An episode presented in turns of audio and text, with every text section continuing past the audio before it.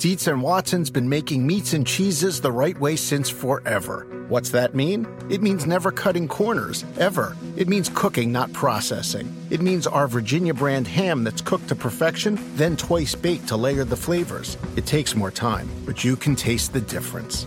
We come to work every day to do it the right way, even if it's the hard way. Because if it's not right for us, it's not right for you. Dietz and Watson, it's a family thing since 1939. This is the story of the one. As a maintenance engineer, he hears things differently. To the untrained ear, everything on his shop floor might sound fine, but he can hear gears grinding or a belt slipping. So he steps in to fix the problem at hand before it gets out of hand. And he knows Grainger's got the right product he needs to get the job done, which is music to his ears. Call, clickgranger.com, or just stop by. Grainger, for the ones who get it done. This episode is brought to you by Progressive. Most of you aren't just listening right now, you're multitasking. But what if you could also be saving money by switching to Progressive? Drivers who save by switching save nearly $750 on average, and auto customers qualify for an average of seven discounts. So multitask right now. Get your quote now at progressive.com. Progressive Casualty Insurance Company and affiliates national average 12 month savings of $744 by new customers surveyed who saved with Progressive between June 2022 and May 2023. Potential savings will vary, discounts not available in all states and situations. It's funny, everybody, all they saw was black gloves arising, you know, from the from everybody. There was like what, it was a group of four people, and all they saw was black gloves. So uh, I'm just glad he caught the ball. You know, in basketball terminology, that's what they call this. You know, when somebody get dunked on. But it was on three people. Uh, yeah. Yep. That was um, you know, they were they were in position. It was just a better catch by Ida.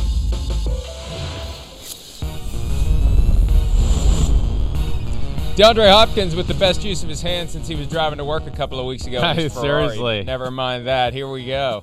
Monday edition of Pro Football Talk Live. What a day it was. 10 Sundays in the books. Yesterday's arguably the most exciting of the year. It's Pro Football Talk Live. Peacock live every weekday. Sirius XM 211, NBCSN, the re air at 9 Eastern. Sky Sports NFL. Hello to our friends in the UK and Ireland enjoying the program there in prime time and our podcast audience wherever, whenever, however. Good morning, Christopher. Have you ordered your Kyler Murray jersey? I did. I did. Yes, I did. Thank you very much. Last night. I mean, of course, you know, you have to send a text message to remind me, like, hey, you better order that thing. They might get sold out, which I, I understand you might be right after, After yesterday, Like yeah. Right. I get it. Uh, and, you know, the way he's basically just, you know, knocking off some of these MVP candidates and things like that. But yes, I did. Tough decision whether to go to the red or the white. I figured it's winter time. I don't have a great tan. Let's go with the red. The white make might wash me out too much. So I got a red Kyler Murray jersey coming for the Thursday show, baby. We had a wager last Thursday. It started off, and I went back and watched the clip that whoever, uh, and I, I never know on any given day who's running your Twitter account. I just always know it's not you. whoever posted the clip, uh, it initially said, you said, whoever had more yards would be the winner. But then we changed it, thank God, to whoever won the game because Josh Allen, I believe, I was doing the rough Yeah, math no, last night when the graphic was up. Yeah. He had more yards between rushing Right. and, and passing. We changed it to who wins. Yeah. Plain and simple. So if Josh Allen and the Bills had won, I'd have had to buy a Josh Allen jersey. Kyler Murray and the Cardinals win. You get the Murray jersey and you get to wear it. Oops.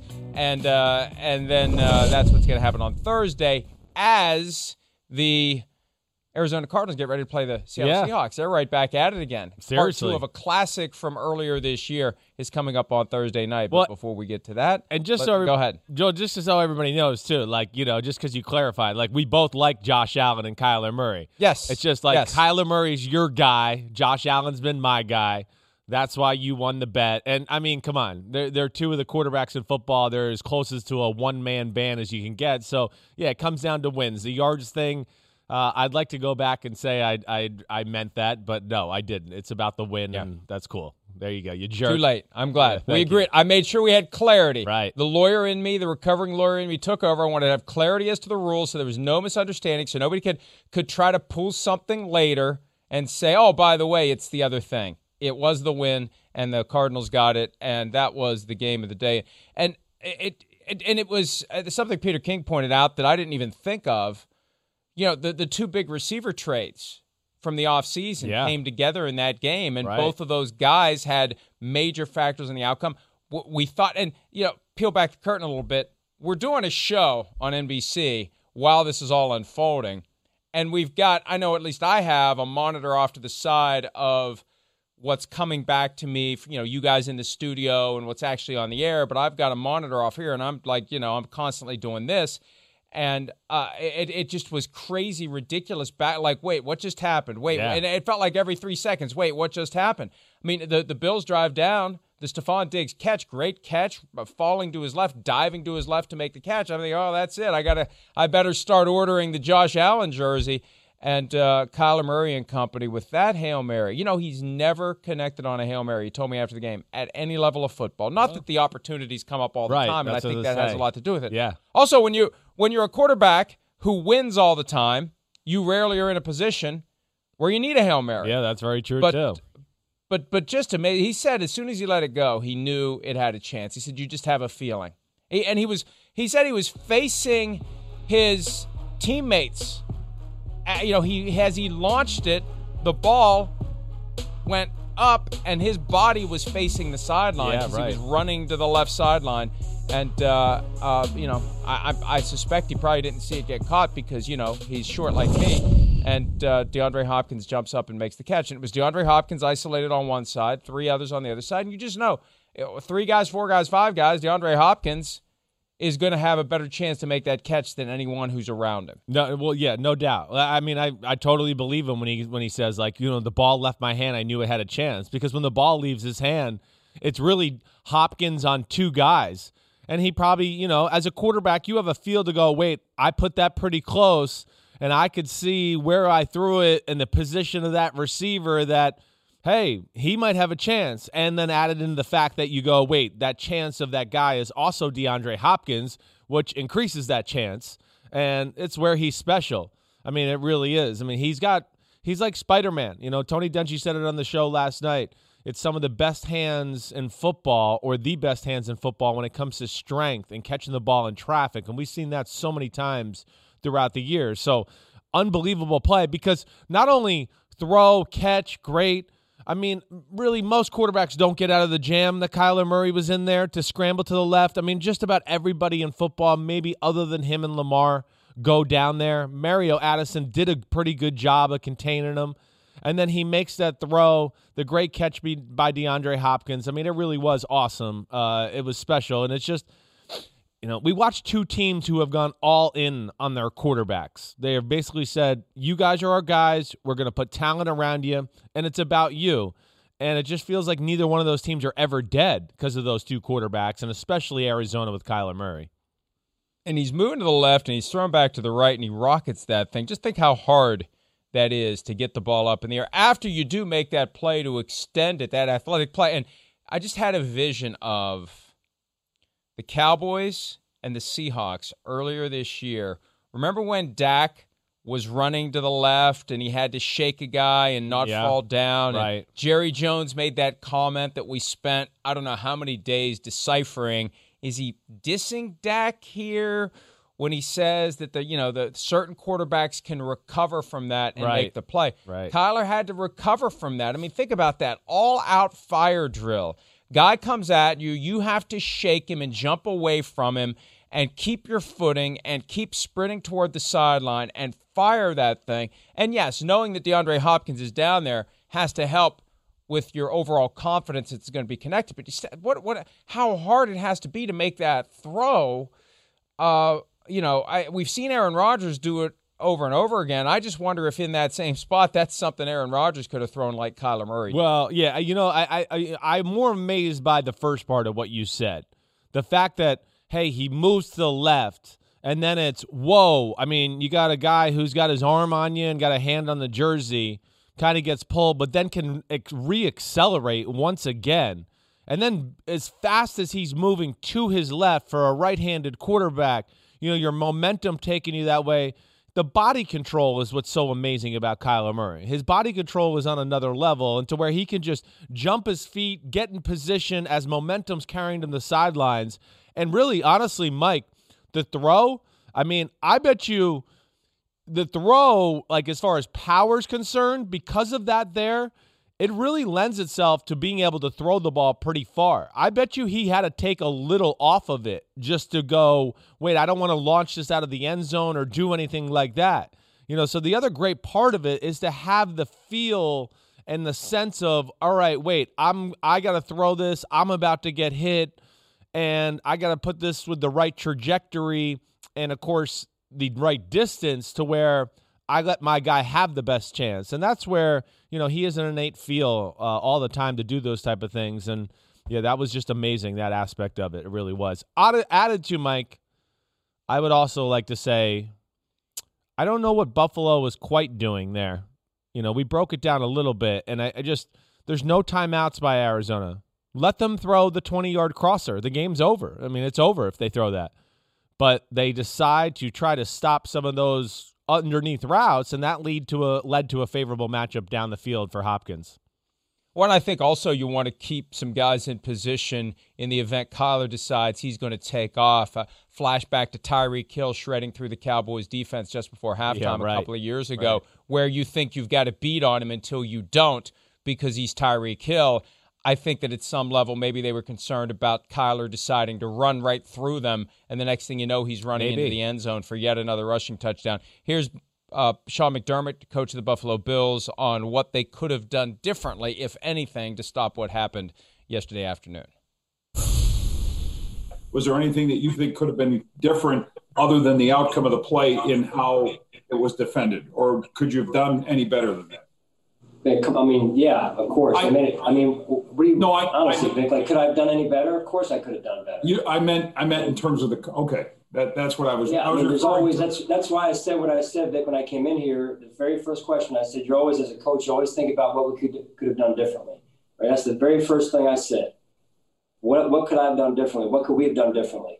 Right? You ask the players the same questions. I'm, I'm we got great guys in this locker room. They're saying the same thing knock the ball down. We can't be interception minded in that situation. Knock the ball down.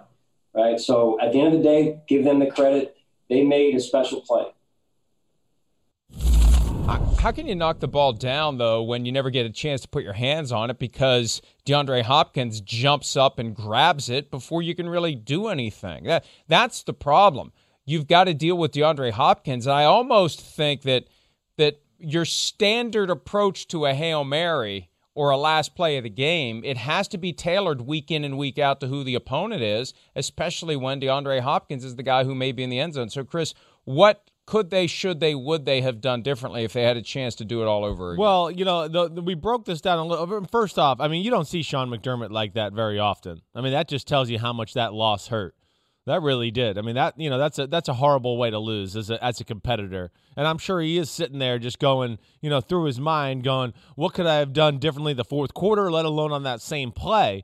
But you know, the the thing that I think look at more than anything, hey, the pass rush, the ability to try to contain Kyler Murray, it really wasn't that off. I mean, Kyler Murray's special. He got out of a jam. I don't. It's not the first time. It won't be the last time. You know, at times with these type of defenses and on these plays, I, I I am a guy that goes. I'd like to see people bump the receivers so they can't just run down there and get set up. Right when you have free release, and Coach Dungy talked about this last night. There's nothing to disrupt you. So now DeAndre Hopkins can run down and find his way to go. Wait, here's a good spot. Let me post up. And as you see in this picture, I mean, Kyler as he's setting up, Hopkins is down there. He's set up already too. And go back another frame or two, guys, if you can, with some of those pictures. Because the other interesting thing, too, you know, and even the one before this, if you don't mind. But but this is my point, Mike, here. Look, I mean, wasted bodies. Look at all the wasted. Look at all the. the we middle. got two guys at the 26 yard line worrying about a crosser. You know, we got other guys on the other side of the field carrying a slot receiver, everything like that. That to me is where, you know, hey, that's where he's going to look at this tape and go, ooh, I should have done this differently. Maybe I just let him get a 15 yard completion. And yeah, maybe they have one more play, you know, with one second left or something like that. But then I'll readjust and we can play this a little differently too, instead of giving a guy like Hopkins, who we know is in that combo, right, Mike, for dunking on people, as he says, or mossing people. He's one of the best in the business. And, you know, the Tre'Davious White down there, Poyer, they're not real big guys, and he just went up over him and got it. Had another flashback to the Minneapolis Miracle, the defensive alignment by the Saints, yeah. decisions made on what to take away and right. what to leave. It, it, it really is amazing how much chaos can unfold in that blink of an eye on a defense that – that maybe didn't factor in what all was actually going to happen in that moment. And between Kyler Murray and DeAndre Hopkins, you almost had to pick your poison. And I feel like they tried to pick a little bit of each, and it wasn't nearly enough because they weren't able to get to Kyler behind the line, and they weren't able to corral DeAndre Hopkins in the end zone. And and you know why? Like, it it reminds me of the comment from former Titans defensive coordinator Dean Pees last year when they faced the Chiefs in the AFC Championship sure. game why bother blitzing uh, uh, Patrick Mahomes? Uh, in that spot, why why bother sending four after Kyler Murray? It's not like it's going to make a damn bit of difference at the end of the day. Well, I, you know they don't want them to. They don't want three because they're probably going wait. He'll buy time forever, and then who knows? He can compromise us that way to where they still want to have the pressure on him to go like, hey, yeah, he might get out of the pocket and make a move, but He's not going to like sit there now reverse field and buy more time and then throw some laser across the field to like an open receiver or something like that. So they want to force the issue a little bit. It's it's a tough but, but, one. But hang on, but hang yeah. on, but yeah, that's a, for a hail mary.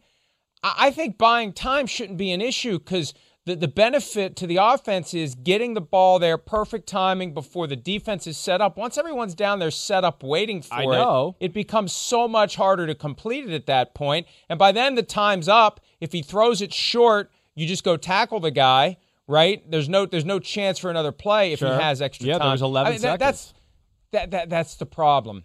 The, the, you know, the, this is where the whole thing short circuits when Kyler Murray's the quarterback and DeAndre Hopkins is the receiver. That's it. We've seen the Hail Mary play revolutionized yesterday. And as long as you have those two guys, good luck trying to stop it. Yeah, what? And they said, you know, they, they the, the idea wasn't wrong to like what you're, you know, what we're talking about because – you know, you've mentioned, I mean, the guy was there. He was there to make a play.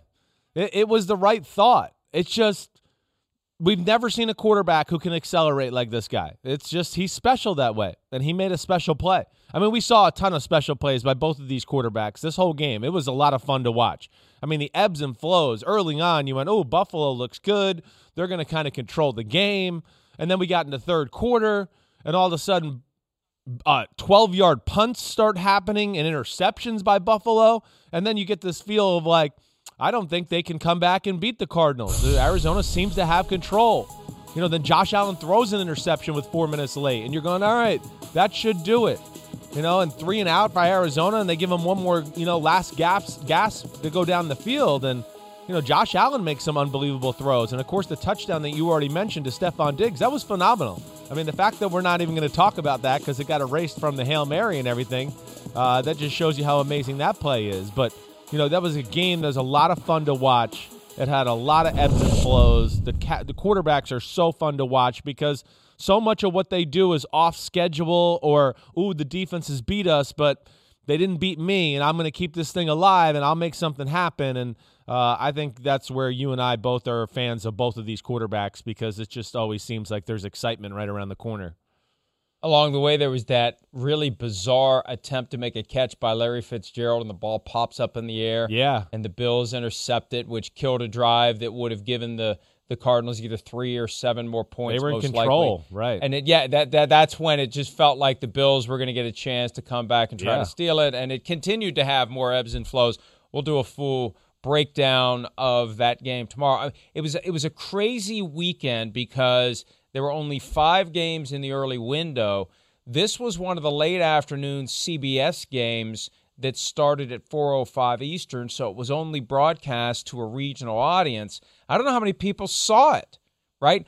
Fox had the national doubleheader with the 4:25 p.m. Eastern game the the the these games that fell, the Chargers, Dolphins, and the Bills, Cardinals, they they fell into this this hole of maybe you didn't see it unless you had Red Zone or Sunday Ticket, and yeah. uh, it's the kind of thing where if you have Game Pass, the excellent feature by the NFL where you can go back and watch all the games, it it makes it worth its money. Well, yeah. in just one weekend because there are several games going to want to go back and watch that you probably didn't get to see live. Yeah, the NFL is in the you know the process of a reassessment here, where you know guys like Josh Allen and Kyler Murray and Tua and Herbert will be the main showcase at 425. You know, as we go on through the football years here, because they're the stars of the sport right now. I know there's other ones too, but you know this is the infancy stages of these guys to where yeah they're not on that marquee stage quite yet, but that was a lot of fun to watch. And uh, it just shows the excitement of all these young quarterbacks we got in football right now. Man, there's a lot of talented ones who can make a lot of plays, and it,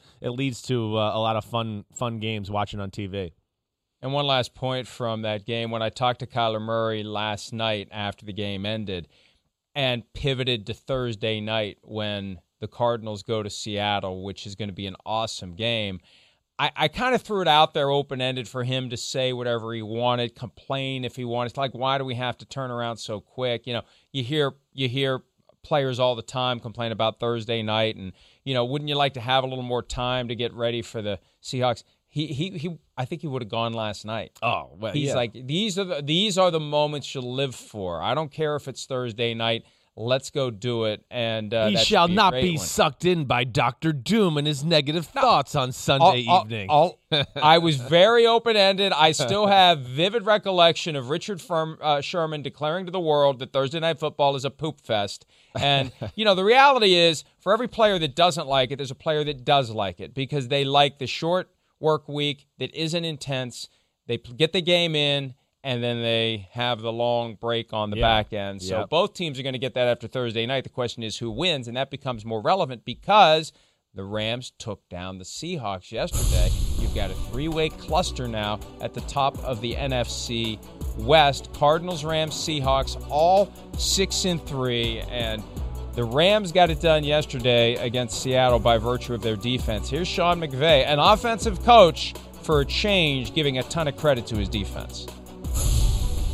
Unbelievable job by our defense. You know, Darious Williams with two unbelievably big picks for us. Uh, second half, the one uh, after the turnover offensively to be able to get that play. This guy shows up in a big way. I thought Jalen Ramsey was outstanding throughout the course of the day. Didn't see a lot of action from some of the guys that he was over the top of. And just our defense as a whole. I mean, you just can't say enough about what they've consistently done, doing it against an offense that's arguably uh, producing at the highest level in the league right now. Every time I see him talk now, Chris, I think modulation. modulation.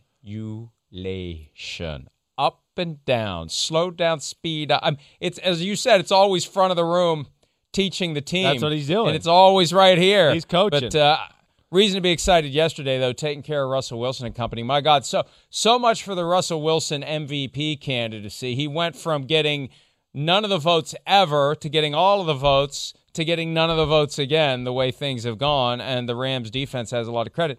Rams defense shuts down Wilson. Jalen Ramsey shuts down DK Metcalf. Metcalf getting frustrated yesterday. I think the first time we've ever seen that. yeah. Uh, but but that that's what happens when Jalen Ramsey does his thing. That, that's why they, you pay Jalen Ramsey twenty million dollars a year, you know, and that's why the Rams have star players. A little bit. It's games like yesterday. Their stars made plays throughout the game. Oh, Leonard Floyd, free agency, three sacks.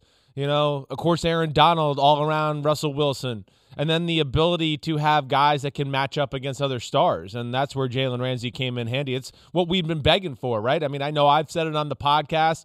We saw it a little bit, you know, as far as before the bye week, they were starting to do Jalen Ramsey, hey, you're on an island, you cover that guy. The rest of the defense, we're going to do something else. And they're special when they do that. They have a good formula as far as the personnel to stop Russell Wilson. And then when Seattle doesn't have Chris Carson or any of their running backs, it just becomes all too much Russell Wilson. He's got to do everything. And that to me is the biggest issue there. Let alone we know the Seattle defense is still nothing special. I mean, they had their issues. But what we've seen really in all of Seattle's losses this year is yeah, Russell makes mistakes. Because Russell has to make plays constantly to help them win football games. And you know, But wait, none- Chris, you Yeah. can't you can't say when you what you Yeah. can't praise DK Metcalf incessantly and then act like Russell Wilson has no help whatsoever. Oh well, I'm just talking about it's always on him and the offense to make plays. It's always on the quarterback, but it's always on the no quarterback. other look Mike, how Mike, Mike other balanced. Tom Brady's got a 190 yard rusher many- yesterday. Okay. you have to have running game how and many defense teams- every week. He has the worst defense in the history of football, Mike. It's the worst in the I- history of football. I think you're exaggerating. no, no, bit. it's statistically the worst in the uh, history of football right now. It's the worst. All right. So how is that, counselor? Will you rest your case now? No, Okay. I, I'll, I'll, I just no, you I- just I tried to feel be a jerk on us a Monday morning, No, and you want to no, throw that in there. Uh, okay, great. here- you lost your argument. look, be quiet.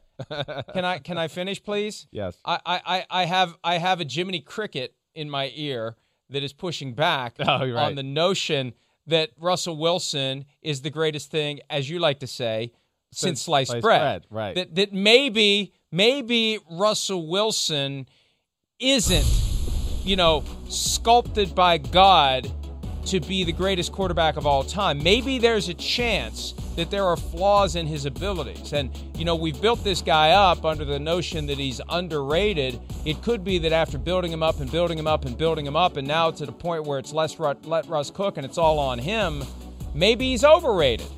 Well, Maybe we've pushed too far. I, I, I'm not going to go too far with that. No, I, I'm not. You know, I know. 10 touchdowns and 10 turnovers in, in the last four games? Hey, yeah, and you know, I, I, I understand it. It's not great. What would you say if your boy Blue did that? Well, I mean, I don't know. When my boy Blue did it, there was a there was a graph about it every three minutes, and all that's all we talked about in football. That's all they talked about. Look, Josh Allen threw two interceptions, and they lost two games. We got to talk about it because in in the draft they said he wasn't good, and look, now there's two games where he wasn't good. I, I'm justified. I mean, with Russell Wilson. You know, again, yeah, I, I, I'm not trying to give him a free pass, and I know Matt Casey's the biggest Russell Wilson hater in the world, our producer I'm of the doing show. the math. I'm doing the So- math just to see if there's some chance that Josh Allen's actually your son. I don't know the how the ages would No, work. it wouldn't. It wouldn't work. I have had a very- started real early. That you have a very strong affinity for Josh Allen, as you should. But it is funny. I like to I like to tweak you a little bit there. But but Russell, I mean, uh, Yes, look, it could ahead. just be that when you have no other help, right? Well, it and and and it starts off in this magical way where it's Russell, Russell, Russell, and let Russ cook, and every defense that you're facing is hearing that and seeing that and breaking it down. And if that really is the strength of the team, at some point, NFL caliber defenses are going to come up with a way to frustrate it, to That's stymie right. it, and to expose it. And you're going to have to go to something else, and you don't have anything else to go to.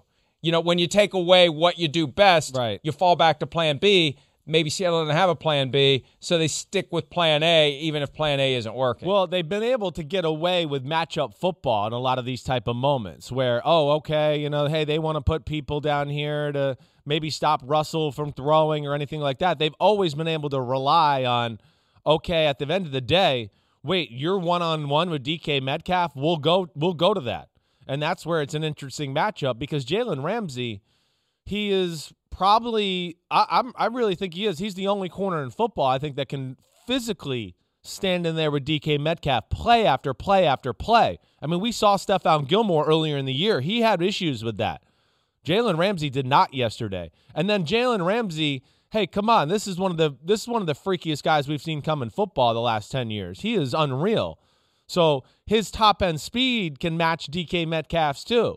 And it's just, it's again, you know, it's like we've talked about Lamar Jackson and any other people. Like every team has their kryptonite a little bit. And this Pete Carroll and the Seattle Seahawks, their kryptonite is in LA and it wears yellow and blue. I mean, they've lost what, five out of the last six against this football team? And the game they won, Zuerlein missed a pretty makeable field goal by his standards last year in a Thursday night football game. So because of the playmakers, the way they play, and then Seattle's defense still being horrible, hey, they they controlled the ball and made enough plays and it was a fun game, but yes, Russell made mistakes and he can't afford to with the way they play this year.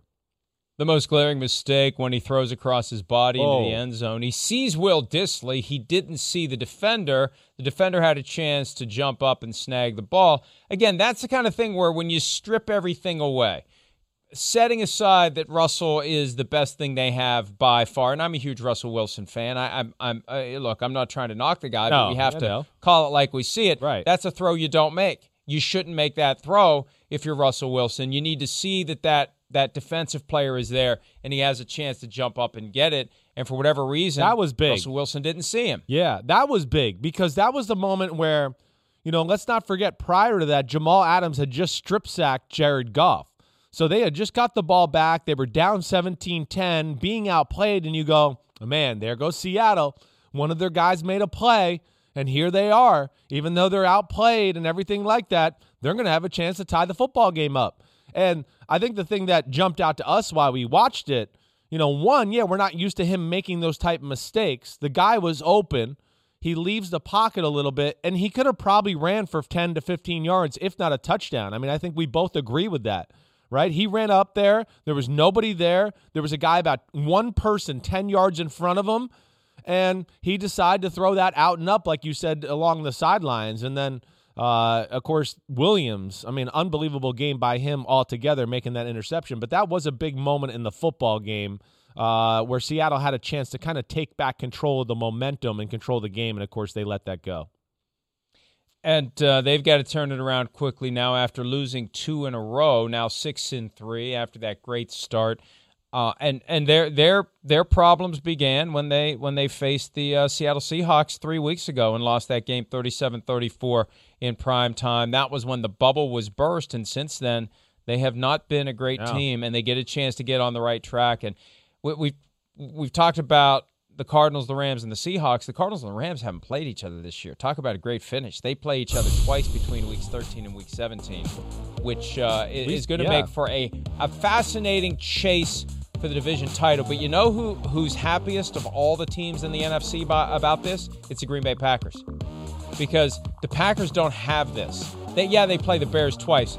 Yeah, eh, eh, yeah. They don't have this. Yeah, right. They, they don't. They, they've got the clear path to division title, and they can fatten up their record, and they can watch the, the three teams in the NFC West continue to chew each other up. It's amazing. While the Packers just sit back and say, "Fine, we're going to be the one seed. Yeah, we're, we're going to get Packers the week off." struggle against the Jaguars. They get Yeah. to, they're going to get the one seed. I know it is. It's Yeah, it's, it's shaping and, up. and right? it, it makes it it makes it even more amazing that the 49ers emerged with the one seed last year when you consider how good those teams are in the NFC Right. West. Yeah. From Seattle to San Francisco last year to the Rams and even the Cardinals at 5 10 and 1 were, were a tough out last year. The division's even better this year despite the fact that the 49ers have kind of faded out of contention. We're going to take a Yeah. break. We'll talk about what happened to the 49ers against the Saints and what happened to the Saints quarterback Drew Brees. Also, the Buccaneers are back, baby, after that embarrassment last Sunday night. We'll hit all that and more when PFT Live continues right after this.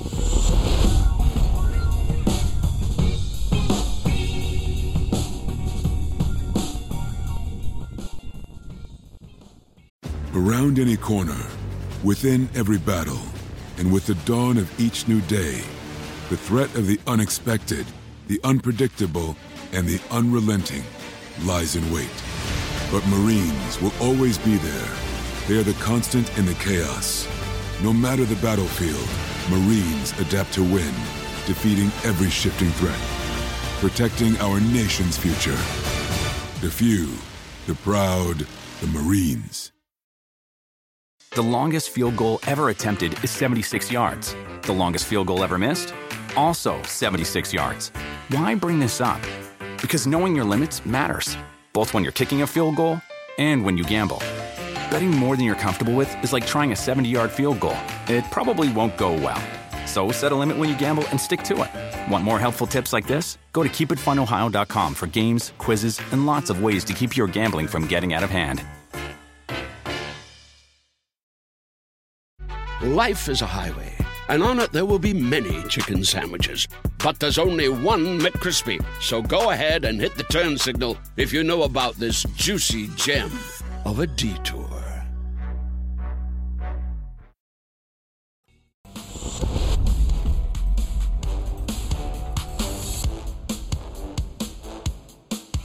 One team wins, one team loses, and when you lose, you gotta figure out how to get back on track. So there's no excuses. This team hasn't made any excuses all year. We just get to work and go back there and try to do better. Oh, they they they did better. They got it together. From three points last week to 46 at Carolina. It was a little sluggish at first. The Panthers scored first, which ran the cumulative score from two games to 45 to 3, but the Buccaneers quickly woke up and they, they dismantled the Carolina Panthers. Um, it, it, was exactly what they needed. And, you know, the excuse was built in because they spent seven hours on the tarmac Saturday yeah, trying to get to Charlotte. They wow. had no meetings on Saturday night, went straight to bed, Ronald Jones told me, when they, they got to Carolina. But, uh, yeah, they, they, they, according to Jones, they watched the film and they threw it away, which I still don't quite understand. I don't know how you throw away everything that's all digital, but the, I think it's the point. I get, I get, they know who we mean. Uh, but and, and they made an agreement among themselves they were never going to have another performance like that, and they they went in the other direction in a dramatic way. And uh, yeah, if if you're not capable of waking up your guys. When you have that many talented players after getting embarrassed the way you did, then Yeah. then you have no chance. No, that's so right. they had to do what they did yesterday, Chris. You're right, and I mean, we all thought they had the right leadership to turn that around after a, a loss like that and everything there. But they are so talented. And early on, you were kind of going like like what you said, Mike. You're just going, man. This looks like the Bucks from last week. I don't know. Are they going to be able to get this together? I mean, they were down 14 to 7. The Panthers moving the ball, but it was like it was like Todd Bowles and the Buccaneers defense finally said, "All right, enough. Enough, enough, enough. I've seen enough of this Saints passing system because the Carolina Panthers run the same system. Pick us apart with these short passes." And it's like they started to pressure and blitz and get in the face of the Carolina football team. And the the biggest thing, Mike, that I think you and I discussed a lot last week that we saw yesterday, the Buccaneers offense got back to what made them six and two, you know, before they lost to the Saints and everything there, which was the double tight end sets and running the football, not getting so enamored with you can't match up with all our receivers. We're going to get the shotgun and throw the football. We've seen Brady's been at his best when there is just a little semblance of a run game, the play action pass being so effective, or they keep that tight end to protect tight end to protect them. And I think that's where, you know, we saw a lot of big plays, 20, 25 yard completions from them yesterday. And I think it's because of that formula that, that's effective for them. Well, and, and the difference yesterday was they didn't fall into a 28 point hole like True they did too. against the Saints. So they didn't have to abandon the run. But I think one of the pressure points between Bruce Arians and Tom Brady is that how often do we have Antonio Brown on the field? How often are we going to be in three and four receiver sets? Arians made it clear last week he wants to run the ball. And when you go from having a game where you generated the fewest rushing attempts in the 101 season history of the league, and you turn it around like that, and you put the tight ends back out on the field, you, you, do what you have to do to play winning football. Right. That's the bottom line. And and I think to the extent that there was any argument or consternation or tension, Arians wins this one.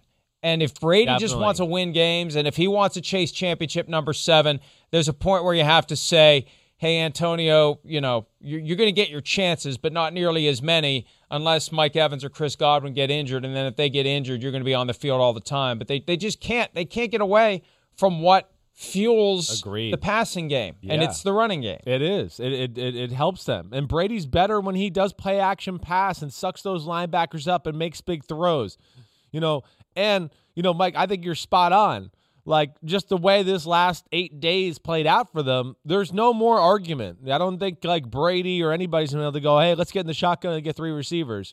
You know, I think the proof is in the pudding there. You're 100% right. And, and, even with Brady's good day yesterday, yesterday of 28 for 39 for 341, three touchdowns, all that awesome. There there was more there. Brady was a little off. And I don't I'm not trying to be disrespectful or anything. But we we watched together, you know, producer Matt Casey, he was sitting next to me. There was some big throws down the field for wide open Oh, receivers. that Antonio Brown wide Right. open for a long touchdown, a wide open. There was two or three of those, right? There was two or three of those. So I think that too, where Brady's going to go back and look and go, man, yeah, we we really can know how to spread the spread the field when we play this way, and we put teams in a tough spot. And uh, I, I just think it's their best way of playing football altogether. The Bucks look the best when they try to play through that run game, and that was impressive yesterday. At one point, there was what appeared to be an awesome throw to Chris Godwin where he basically threw him open. And when you watch the highlight, I'm waiting for Peyton Manning to break it all down and tell Oh. us that Mike Evans was actually the intended receiver. That one, that this one, if if Manning breaks this one down, I think he might have a case. I think Manning was wrong the first time around, but yeah, you're right. There was like a third down throw to the right side, and I think he was throwing to the inside receiver in Mike Evans, but he missed the throw, and the outside receiver ended up catching it. Uh, so that you're right, that could be it. But they spread the ball around yesterday. I mean, we saw Gronk and Cameron Brate, and then of course, even with those three guys at receiver not being on the field all the time at the same time hey, there was still plenty to go around. And I think that's the kind of stat line, no matter which one of those receivers has those stats, they'll be able to walk away and go, we won, and I got the ball enough to where I'm cool, and let's keep going on. And, you know, that, that's, uh, that's fun. I'm sure everybody, they had a fun plane ride home last night. It brings me back to the point that I made when they signed Antonio Brown and we saw the details of the contract. Why are you tying incentives to his production? Because you're only setting the stage for him to get frustrated because he sees those limited opportunities as money that will never make its way into his bank account. You need to come up with team based incentives, not individual based incentives, in order to keep Antonio Brown on the right track. Where, where, All right. Uh, oh, I was going to just say, where are we with the Bucks? Just to button it up, like where are we? You know, because I, there's a Which game. day is it? Well, I know, but that's just crazy, right? Because there we see a team like Carolina who's played everybody tough, and they dominated them yesterday. Dominated. I mean, the Bucks didn't punt the ball. I mean, they dominated. So that's just where I get back into like, man, when they play their best football, they're they're special, but it's just a little bit all over the place. Well, they need the Saints to lose some games. Otherwise, they're going to have to do it the hard way Yeah. and go on the road in the wild card round. They Yeah. need to make up ground. Two games over the next seven weeks on the Saints, which is not easy, but maybe it will be easier if Drew Brees Yeah. is unable to play. And look, the, the, the, the Saints already had the game in hand against the 49ers when Drew Brees exited. And I, there's some, I don't know, is it his shoulder? Is it his rib? What's really the injury? The team officially says it's ribs. Brees says it's an accumulative thing.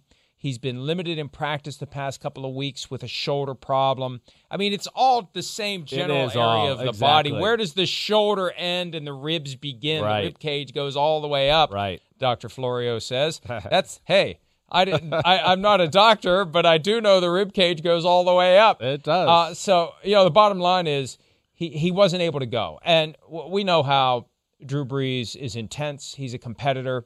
He's never going to give an inch. He and and if he can't go, he can't go. Uh, and Jameis Winston did, and now they've got to turn it around and get ready for the Falcons. And and again, Drew was already limited in practice. I don't know that he's going to be ready for Sunday's game. Uh, and uh, it's it's going to create a fascinating discussion as the week unfolds as to who the quarterback will be. But it was Jameis Winston for now. And uh, Chris, uh, here's let's let's hear from Sean Payton and Drew Brees on uh, whatever the injury is to the quarterback. you know, he took a heavy shot in the first half, um, came in. Uh, as he came out in the second half, he felt it was really impacting him, you know. So I'm not, you know, specifically, he'll get a he'll get an MRI and X-ray. His back felt sore as he tried to throw. He just came up to me and said, "Hey, I, I don't feel like it's uh, I'm capable of, of of playing." And so quickly we made the switch. I, I, I was not going to be able to be effective. Um, it had nothing to do with pain. It was simply just what my body was going to be able to do or not be able to do. Yeah, uh, Dr- Dr- Drew was not happy. Yeah. that he was unable to finish the game, and to the extent that anyone out there thinks, "Oh, he's not tough," or he couldn't deal with Oh, it, or they- baloney. you know, they weren't going to shoot it up. No, he can't. Whatever it is, that's why I think some people believe it's more than ribs. Because Doctor Needle, as you like to call him, could Yeah. make an appearance in the locker room Right. and numb the rib area. There's something that's preventing or making it more difficult structurally Yeah. to get his arm to do what it needs to do to throw the football accurately and with appropriate strength on a regular basis. Come on, I mean Drew Brees. They don't they don't make him any tougher than Drew Brees. I mean, you know, sh- you know, Sean Payton said, 15 years of coaching the guy. I've never heard him say, "I can't go." So he when he said when he said that to Sean Payton, Sean Payton was probably like, "Oh, okay." I mean, he you mean because that doesn't come out of his mouth. And yeah, I mean, you're right, Mike. It's you know that's one of those things like. Uh, you hurt your shoulder, this shoulder capsule, the ribs there. I don't care how much numbing you put. When you throw it, you could feel things aren't right. And for a quarterback, any injury in that rib, shoulder, man, when you have to raise your arm to throw it, and of course, the torque that you create to throw the ball and have that flexion in your arm can create incredible pain. I've only like pulled muscles in my ribs through my years of playing a quarterback and like was like, whoa, I got to take a few days off from throwing football, let alone having it beat up to maybe the extent he has had it there. So we're going to see. Like you said, this has been an issue. And the Saints are. This is where you know we just talked about the Bucks, where we're like, what day is it? The Saints are hard too. I mean, that wasn't good, great football by them yesterday. It was there to be had for the 49ers. I mean, it really was. The 49ers messed it up. There's no other way to say it. I mean, their special teams were horrible. They let up a long kick return when the Saints couldn't do anything on offense. You know, of course, the muff punts. They go for it on like fourth and one in the middle of the field. Can't get that. You know, the Saints were kind of sleepwalking, but the 49ers' mistakes kind of let them off the hook and they found a way to win. But it's just like the Saints are confusing that way. They're again, they're another team where I go, they got this potential to be the best team in the NFC, but they have these weeks where I just go, nah, they don't look great. I don't get it, and uh, that's where they're frustrating to me. And they're still holding on to first place Yeah. in the NFC South by a game plus the tiebreaker over the Tampa Bay Buccaneers. They've got the Falcons this weekend. That is an intense rivalry. The Falcons have a week to get ready for it. The Falcons are better than their record would suggest. And here's the question it's one thing to say game day when you've already got the plan involved. Taysom Hill already has his role for the game. It's one thing to say if Drew gets injured, we're making Jameis Winston the quarterback because Taysom Hill is still going to do Taysom Hill things and they've already planned it and prepared it and practiced it. If they know this week that Drew can't go, is Taysom Hill the quarterback Yeah, or right. is it Jameis Winston? And, and that's an important question because last year, when Drew Brees missed five games with a thumb injury, Teddy Bridgewater was the quarterback, but Teddy Bridgewater was always listed at number two last year over Taysom Hill. Hill was three, Bridgewater was two. This year, on the unofficial depth chart, and they always like to say it's unofficial because they don't want anyone to take it seriously, even though they create it and they put it on their website and they profit from all the clicks that people generate by going to see what the depth chart is. Taysom Hill is number two this year. Winston is number three. So it really does make me wonder if you have a whole week to get a game plan ready. You know, you always want to put your best guys on the field. And all due respect to Jameis Winston, Taysom Hill's a better quarterback right now than Jameis Winston. Yeah. I, I think. Well- I don't know what you think, Well- but I'd go with Taysom Hill over Jameis Winston. It, it, it, that's a tough one. It is, you know, because we haven't had a we've never seen Taysom Hill play a full game quarterback. I don't really know. I mean, the skill set is there to where I go. I'm with you, Mike. I go. It's special. Some of the things he can do, you know. But Jameis Winston, you know, let's not forget. And I know we've heard this from coaches, you know, and in you know our NFL world. He does some special damn things too. Now he's done some special dumb things as well, as far as interceptions and that. But I, I, I don't know, Mike, where you go here. You know, I would like to, you know, w- what we saw last year too is when Teddy Bridgewater came in, it took the Taysom Hill part of the offense away too because now he had to become the backup quarterback and they were scared to let him run quarterback design runs or do things like that to where, yeah, if Bridgewater got hurt, now we don't have another quarterback.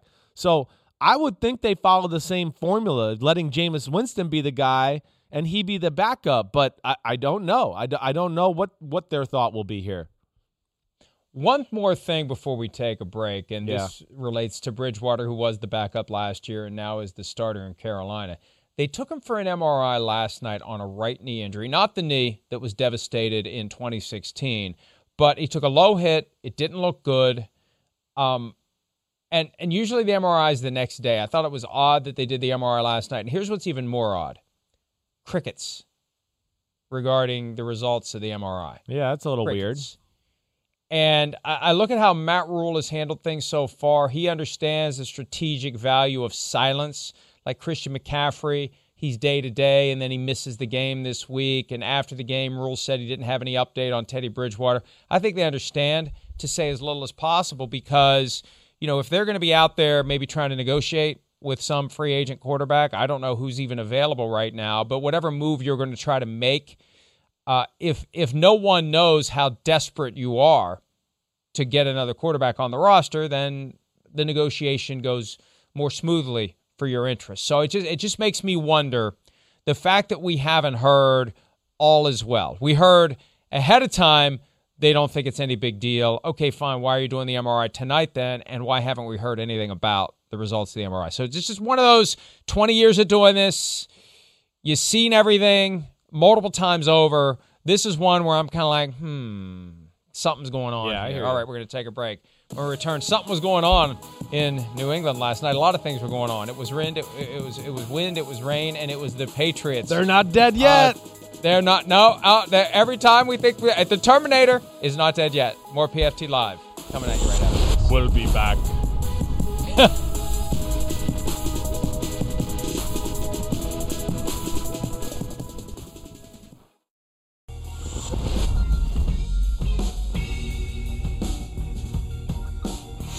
you ticked off. You know, don't nobody like losing.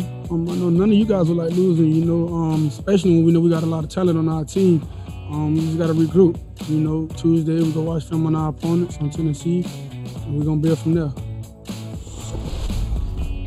You know, every team that had a great season that follows it up with a not as great season has that moment where they end up with more losses than they had the prior year, and that's what happened to the Ravens last night. 14 and 2 is not happening again for Baltimore. The best they can do now is 13 and 3 by virtue of the third loss that they took last night against a team they dominated last year, Chris, when the Patriots were 8 and 0. This time around, the Patriots never let Baltimore get moving always found a way to answer, always found a way to do something, pulled out the bag of tricks Yeah. with the Jakobi Meyers throw to Rex Burkhead, and uh, just constantly, con- the, the the weather didn't help. But hey, the weather is what it is, baby. Uh, Yeah. You you get you get rain, you get wind, you get all sorts of stuff when you play football in November and December.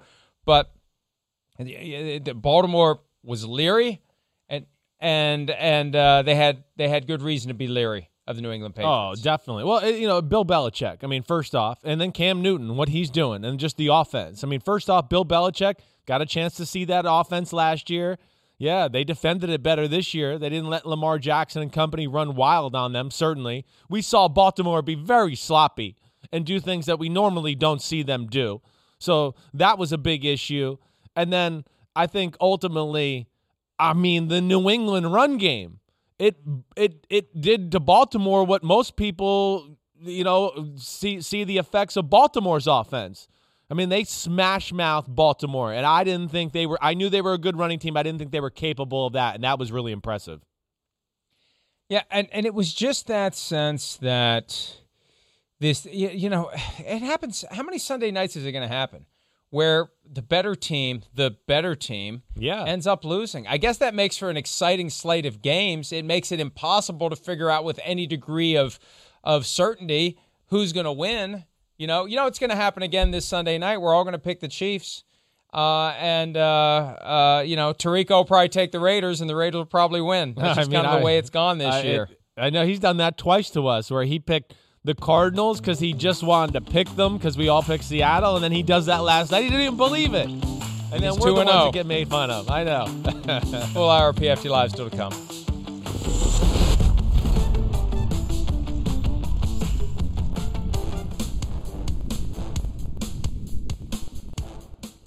The longest field goal ever attempted is 76 yards. The longest field goal ever missed? Also 76 yards. Why bring this up? Because knowing your limits matters, both when you're kicking a field goal and when you gamble. Betting more than you're comfortable with is like trying a 70 yard field goal. It probably won't go well. So set a limit when you gamble and stick to it. Want more helpful tips like this? Go to keepitfunohio.com for games, quizzes, and lots of ways to keep your gambling from getting out of hand. Life is a highway, and on it there will be many chicken sandwiches. But there's only one McCrispy. So go ahead and hit the turn signal if you know about this juicy gem of a detour.